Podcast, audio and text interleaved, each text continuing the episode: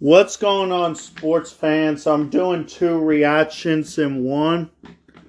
Again, because I was missed a couple weeks.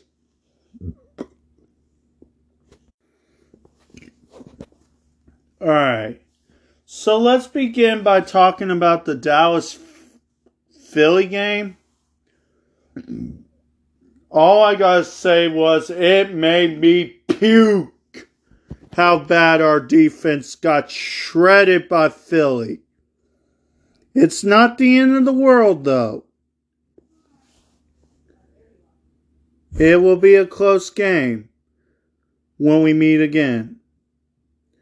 And now Dallas versus Detroit. That was a good win. Way to rebound after you lost to Philly and win 24 to 6. Dak's first showing was okay. Like, but what do you expect, really, from a quarterback who injured his thumb? All right. That's all I have. Bye.